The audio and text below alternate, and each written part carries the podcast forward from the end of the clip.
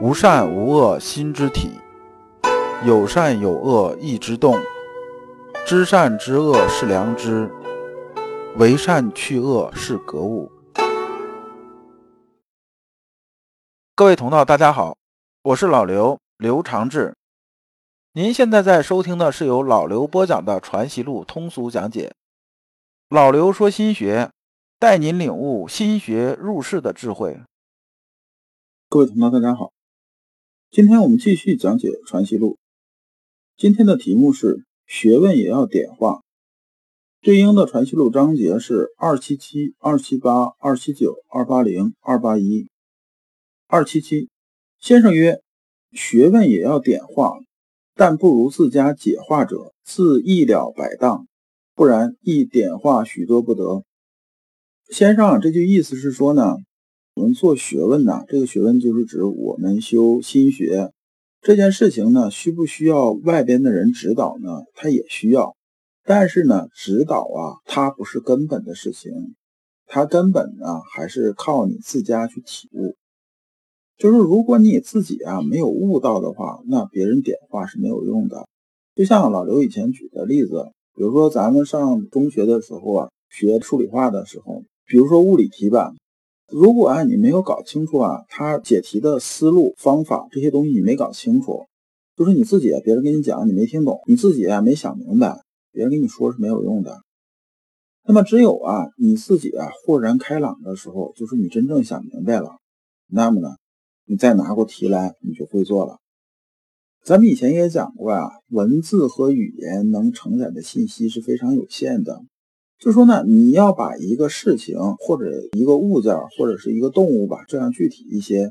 比如说，你跟一个人解释啊，说什么是犀牛，说这个人从来没见过犀牛长什么样子，那你就跟他讲，讲来讲去，他就觉着就把黄牛牵过来，是不是？鼻子上那多一只脚，这基本上哎就是犀牛的样子。那咱们就知道这个东西可能跟犀牛差太远。那么只有啊他自己啊看到犀牛，他才知道犀牛究竟长什么样子。而做学问这个事情，修心性这个事情，也是同样的道理。老刘一直有这么个体会啊，我觉着关于啊点化这个事情啊，我越来越觉着像解开封印一样。说这个人呢，他到这个世界上来，他的天资悟性里边就有这种潜质，就说呢，他身体里边是有这个东西的，他的心性里有这个东西。那么呢，解开封印呢，就是说一点把这封印戳破了，就把他这个能力啊放出来了。那么呢，如果他自己根本就没有这东西，你再怎么戳也是没有用的。那先生核心讲的意思就这意思，就是说呢，你自己啊还得靠自己，你不能啊完全说靠别人来教你你就会了，别人点化点化你就明白了，别人带一带你就开悟了，不是这样子的。而点化这件事情呢，也是因材施教的。要具体，同时啊，也要讲究方式方法。二七八，孔子气魄极大，凡帝王事业，无不一一理会。这一段呢，主要是讲孔子的。说到底呢，这一段还是讲心性。孔子气魄极大呀，气魄极大指的是什么呢？指的是孔子删述六经啊。删述六经这种事情啊，都是帝王做的。没有帝王这种气魄，你确实也做不出来这些事儿。就说呢，他看这个世界的时候，是以哪种高度来看呢？或者是哪种认知来看呢？是大于等于帝王的高度来看，才能做这件事儿。你让一个呀没有爬到山顶上的人，在下面仰望山顶的时候，去呢描述这山的全貌，然后说啊这个山呢该怎么改呀，怎么怎么地。这些东西啊，本身呢就是很不靠谱这件事儿，因为啊，他连山的全貌都没看清楚，谈什么谈呢？而这个帝王呢，就是说能站到山顶上，因为他啊治世的，他要管理整个国家的。那么从这个角度来说，哎，他能看到这个山全貌是个什么样子。而孔子呢，他不但是站到山顶，甚至呢，他干脆在山顶上面还很高这种地方，他看的不仅仅是一个山的全貌，可能啊，这群山的全貌他全能看见。这时候呢，他想做这些事情的时候，心里就更有数。那么，先生这一段说的核心意思是说什么呢？是说呀，孔子啊，能到这么大这种气魄，能站这么高的高度，根本在哪儿呢？根本还是从心出发，在心上用功，在心上啊一点点的习得来，而才有现在这种气魄。这啊是从这个心上开始到气魄极大，就到的高度极高啊，而不是反过来，是说高度极高才到心上用功，而不是反过来的，它只是一个顺序，它不能倒过来。而现在很多人都学什么呢？都学啊，帝王建功立业啊，说哎，好像我心性啊到他那个位置，哎，我就到了。这不是，这是做到了。这个功夫啊用反了。学问这个东西啊，是从内到外的。你光学表面的东西啊，那是从外到内，那是不对的。从外到内这种搞法，最后呢就是一个缘木求鱼。二七九，人有过多于过上用功。这段讲的是大家经常碰到的事儿，我们经常听到人说啊，说你看你这个事情做错了，那你啊要不要跟张三学学，要不要跟李四学学？而现在呢，这个教育孩子很多也这样，你不跟前院那个小明学学啊？你看人家怎么怎么地，跟五单元那个小红学学啊？你看人家怎么怎么地，都讲这些东西，其实是让人在改呀。但是这改这东西呢，搞来搞去就搞成什么呢？搞成个东施效颦了。就说人家是有那方面天资的，你比如说人家上来啊，口齿就非常伶俐，讲这个绕口令讲的比说普通话说的还厉害，是不是？那么呢，你本身说话就结巴，你非得要学人这个讲话这东西，那你不是事倍功半了吗？最后呢，搞不搞搞把自己搞成个邯郸学步啊？最后呢，路都不会走了，四不像了，爬着回来了。那么我们真正啊，对于过这件事情啊，我们是怎么做呢？孟子啊，在牛山之木这一章啊，说的比较清楚，就说人呐，如果是一座山，那么我们这个山呐，该怎么经营呢？我们呢是看这个山上什么地方不合适，比如说有有害的这种植物啊、动物啊，它影响了整个生态啊，那么怎么办呢？都把它去掉就行了。然后剩下的这些啊，树木啊、花草啊、动物啊，大家呢好好相处，这么整个呢就是一个生生不息的。这种生态圈就可以了。那不是说呀，那座山上这个树好，咱就挪过来种；那座山上的花好，就挪过来种，不是这样子的。这样最后啊就出问题了，最后就变成什么呢？变成一个闻过是非的事情了。我们经常啊找出这儿是毛病，那儿是毛病，改来改去，改的结果呢就是补丁罗补丁，补丁罗补丁的结果呢就是闻过是非。而关于忏悔这件事情啊，说我做错了，我去忏悔，怎么样怎么样的？忏悔这件事情并不是真正的用功。现在有些啊宗教啊，有些宗教在刚开始对一些人来讲自己东西的时候，就让你啊先承认自己是有罪的，然后让你忏悔。实际上这种结果是什么呢？结果只会击溃你的人格。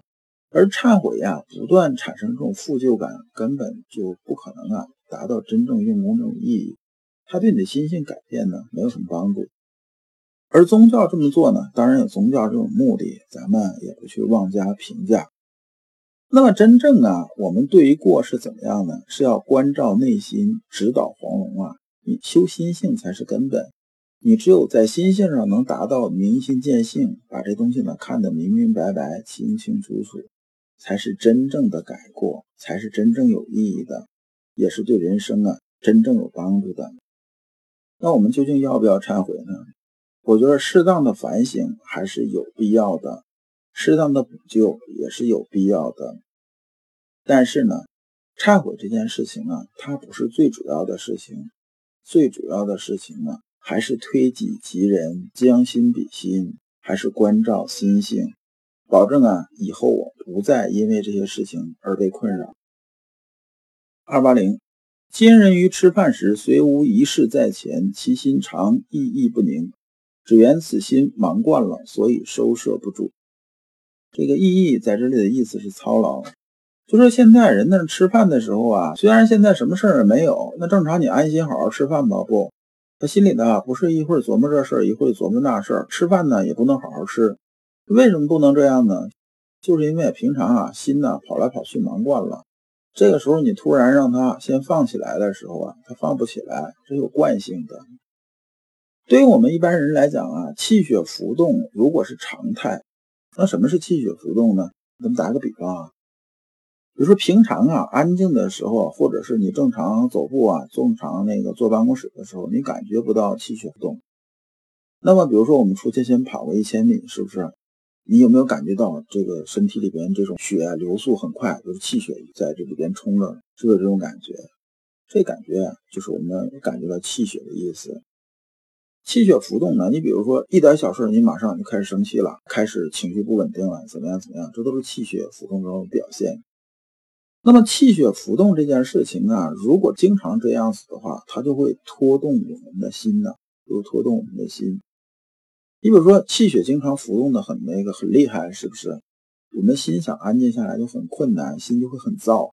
那么如果啊，你气血在浮动的时候啊很低沉，连正常的这种状态都没有，比正常状态还低很多，这种状态往往就变成什么呢？它把你的心拖到下面去了，拖到你的心呢也没有活气儿了。抑郁症啊，基本就是这样子。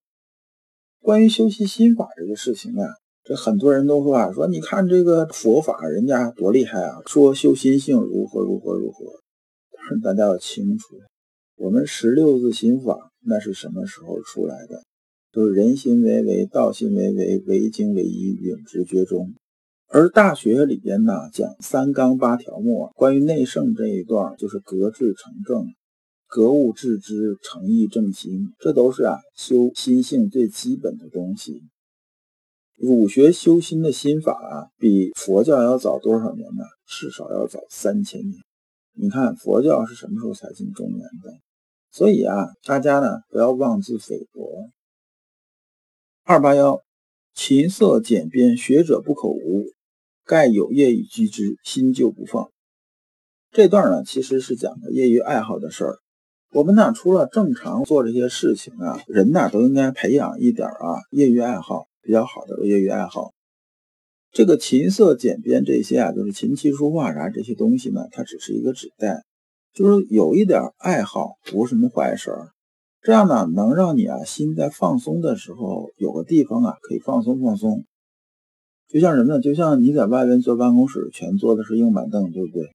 回来家里面还有个沙发嘛。你回到家推开门，哎，一天好累啊，往沙发上一躺，哎，放松放松，这就很舒服的事情。我们讲啊，一阴一阳之谓道，也讲啊，一张一弛文武之道，意思呢都是一个意思。好的业余爱好是一种闲暇时光涵养此心的方式，本质上心呢还是需要时时给意的，就是放松的时候，我们心静在那就可以了。如果你不知道如何进入心学殿堂，如果你在为人处事时经常左右为难，如果你在入世践行时经常茫然无措，那么你可以加老刘的微信。老刘的微信是老刘说新学的首字母加三个六。老刘为你答疑解惑，带你趟过晦涩的暗河，到达智慧的彼岸。这一讲啊，我们就讲完了。下一讲我们讲苏秦和张仪的评价。感谢诸君。